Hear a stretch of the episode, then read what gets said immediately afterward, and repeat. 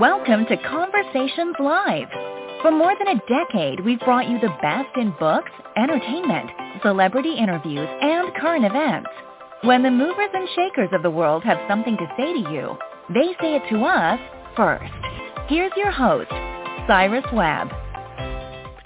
Welcome back, everyone, to Conversations Live. I'm your host, Cyrus Webb. Glad you all could join us once again, both for our radio audience at WYAD 94.1 FM and WYADonline.com. We're glad that you all could be with us. Also, tuning into our online affiliates around the world. We're glad that you all could be with us as well. You know, we talk about all the time on this broadcast that inspiration can come from many places, and from our next guest we're going to have on the program, she was able to find inspiration literally right in her own family. We're excited to welcome Deborah Driggs to our program today. You all know her as an actor actress, but she's also now an individual who's been able to help bring to life the uh, the story written by her grandfather. It's called Son of a Basque. Mark Arrieta was able to write this this story. We're going to talk to Deborah not only about what it was like for her to discover it, but now to literally share it with the world this year and to see the response to it. Deborah, thank you so much for the time. Really do appreciate it. Thank you. Thank you so much for the time and allowing me to share the story. Thank you for having me. No, the pleasure's definitely all mine. So, Deborah, you've been able to have your your own career, even outside of now, of course, being able, able to help to share the story of Son of a Basque. I mean, people know you, as I mentioned, as an actress, also um, because of modeling as an entrepreneur. What does it feel like now, though, this year to be wrapping up this year and to be sharing this this really inspiring story? Oh, it's incredible. It's incredible. It just it really feels like a dream. I literally have been on a pink cloud to be able to now add published author to my resume, my life resume is what I like to call it. It's mm-hmm. just, it's an accomplishment. And then to have it be something that really inspired me because of my grandfather's life, that just like, that's the double whammy. That's the cherry on the, on the sundae. Yeah. Deborah, I shared uh, with you before you went live here. I saw the TikTok video uh, that you posted on on Pub Day, um, and the excitement that you could literally see it on your face and definitely hear it in your voice. And and as you said, I mean, to be able to add author to what's already been an impressive resume is an amazing thing. But as I said in my introduction, you know, we all are looking for a reason to to not give up, a reason to have hope, a, a reason to have faith. And as I said, you've been able to find it right in your family. I'm curious, when you first discovered or found out about the manuscript, Deborah, did you find that inspiration was something that you did connect with, that the ideas that you yourself had as an individual, seeing that kind of play out in this story that your grandfather was able to write? Yeah, you know, I, I, I think the first emotion that I felt when I started to take these typed papers that were sitting in a box for over 40 years, and I mean, imagine you open a box and you start to read something about a family member that you thought you had a close relationship with and now you're discovering them for the very first time. It was beyond emotional. I and then to, you know, try to put it together and piece it together It was like a puzzle. And I realized I really did not know that much about him on a very deep level. You know, I realized he was my grandpa and it was kind of a surfacey relationship and I spent a lot of time with my grandparents, you know, but this was a whole other layer and it made me realize and it put me on a mission to put a message out there that leaving behind clues for generations to come is so important because I, I really learned so much about him. And it also made me realize that I should have taken the time, shoulda, woulda, coulda, but I really wished I would have taken the time when all my grandparents were alive to really get to know them and know their stories and, and have that information because it's very valuable. And I think that that is so true. So, you know, I think this this whole conversation, Deborah, about the power of our story, because even reading Son of a Basque, what I thought, and I'm sure as you thought as you were also helping to kind of bring this to life here, is that here you have someone who understands what really matters in life. And I think as someone, I thought about instantly about you when I was prepping for this, uh, Deborah, because you know it's so easy for us to be recognized by the slashes after our name, right, or the titles that we're given it was very obvious in reading this book that your grandfather understood what really mattered: family, peace of mind, um, being able to to find that sense of home. Was that one of the things that stood out to you as well? Oh, for sure. I have very the, the book really aligned with who he was authentically in real life. You know, because I spent every weekend as a kid, if not every other weekend, with my grandparents. They were together for over 50 years. They met during World War II. She was a war bride, and she was a little redhead. She looked like Lucy, and he looked like Ricky Ricardo. I mean, I used to say, "You guys look like I Love Lucy," because that's how they looked to me. But my grandfather was all about like he was the first one up. He was making pancakes for all the grandkids. He loved having everybody in his home. He was the ultimate host and very, you felt welcomed in his presence and in his home. And where my grandmother was a little more reserved, he was the one that you felt the warmness from. And I just have those fond memories. And so when I was reading the book, I had no idea just how much he cared for his Basque heritage, even though he wasn't born in the Basque country. He was born in Chihuahua, Mexico. But he had heard the stories from his father about the Basque country, and so he was he was intrigued by that culture, and he was intrigued by the Basque heritage, and that's I think what is so beautiful about the book is that although he never really spent a lot of time there, he was intrigued by it, and he was intrigued by his roots. Deborah, had you before be, right? If I had if I had that book. right. yeah. So Deborah, I was going to ask you. I'm just listening to you there. I'm curious. Had you had it been in your mind before that writing was something that you wanted to do?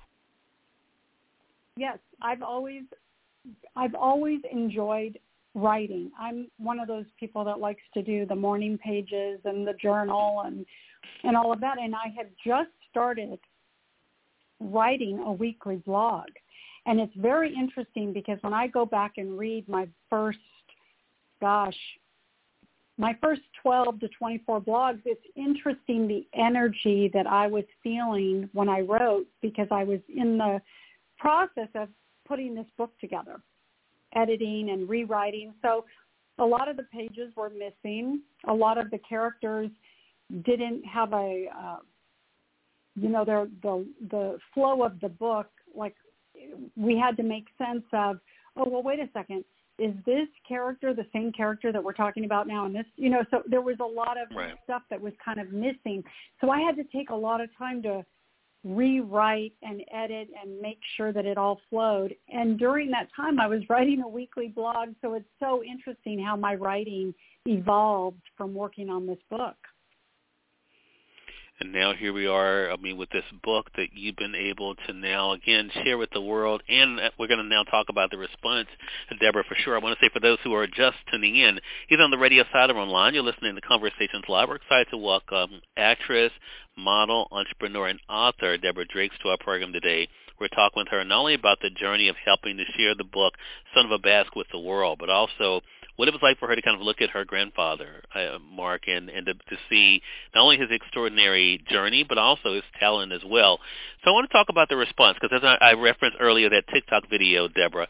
So talk to us about what it was like for you to already see that, the, the response coming in and the way people were enjoying the story. I, there are no words. I mean, I literally was just like, I got so emotional because it's, it's, when I, when I said when I found the manuscript and when I started piecing it together, I, I said to myself, this is a must when, and when things are a must, they get done. This is a must and this is going to be a book. I don't know how. I've never done a book. I don't know who's going to help me along on the journey, but this is going to be a book. And so what I had done is I had sent some of my close friends advance copies. Just, I said, listen, even if you read just a couple chapters. I just want to know what you think because I really did. I wanted. I was curious to know if my friends, you know, because one thing for me to love it because it's my grandfather, but I wanted to see how right. my and all of them came back to me and said I read it in two days. It was so good. And I mean, and then people that follow me on my website that subscribe to my newsletter, I offered them a copy of the book because I wanted to hear their honest because they don't know me. And I've had so many emails come in. I got your book. Thank you so much. And I read it and I already put a review on Amazon and I was like, oh my gosh, this is incredible. I mean, talk about gratitude. For me, a first time published author, that's huge. You know, Yeah. just to have that kind of response and love and everybody pouring into it, it's it there are no words. It's just magical. It, it is, and it it really is. I think a testament to how it how it important this was to you, Deborah. So I want to talk about that. Did you feel any added responsibility in sharing this particular story because it was so personal to you and your family? Um, yeah, I really did. I really wanted to keep it as authentic as I possibly could to how I found it, because that might he deserves that because it was he did such a great job with what he started out with, and so what I ended up with was kind of a draft of his manuscript, and so I wanted to keep it authentic to what his vision was, and so I had to really go deep in that space to make sure that I didn't take it on a different journey. And so that's why it's only 200 pages because I really didn't want to add my two cents. My rewriting came where things were missing. And Right. so, you know, who else can do that but but me really because I wanted to make sure I was really authentic with him. And so that was the responsibility, I think, was just kind of really keeping it authentic as much as possible. There were a few changes that were made, but I don't think very noticeably. And I think that what you read is authentically what he wrote. And it's just, it's powerful. It's a powerful book. And it just shows one man's tenacity to having nothing having nothing and building such a life and a family and and a leader he was a leader he was courageous and he was a leader I thought an interesting connection to you and your current work, Deborah, is that, as I mentioned earlier, about where he actually found what was success for him, and that was not in anything more than what he was able to build at home and be and be. We're able to tell his own journey though in life life lessons the things that he's learned and the impact he was able to have on others. Did you feel a connection with that too? There's one, one incident that comes to mind as i just said that about the one individual he ended up getting physical with uh, but but how later on when meeting that person, knowing the impact that those encounters had on him, uh, and the lessons that your own grandfather was able to learn, what was that like for you to think about as you kind of look at your own journey and where you are today in life? it it's remarkable because i saw so much of myself in Lot where he's of service. He is his whole life was about being of service, how he mm-hmm. could provide more, how he could add more value, how could, what could he create? You know, he wasn't just a leader, he was a creator. He loved creating and building and I saw that in myself because I'm constantly reinventing and I take leadership roles all the time.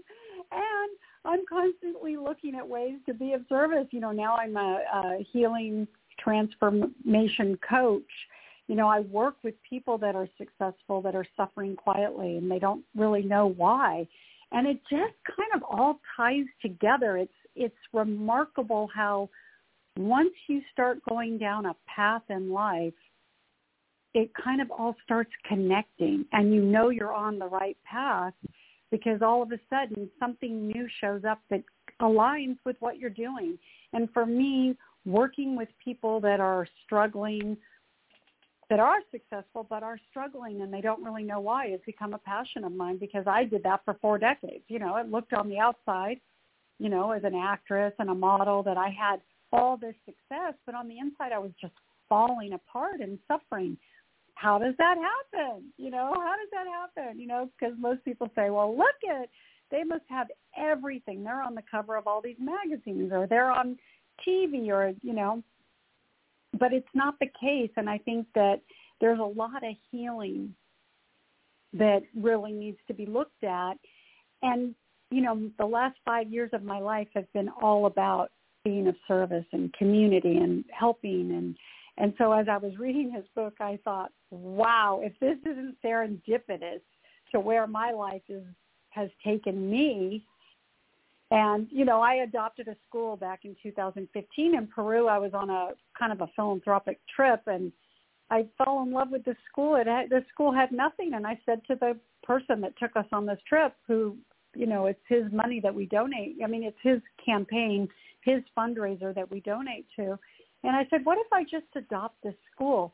And then, I, you know, cut to 2019, I'm reading the book, and there's a part in the book where my grandfather's in Vietnam, and he's gathering clothes from the United States for kids in Vietnam that have nothing. He made it his mission to get toys and clothes to these kids that had zero. And I thought, well, that's interesting. You know, chill. Wow. So yeah, there are so many similarities and that's the beauty of leaving something behind for generations to come so they can see, you know, that there is energy in that.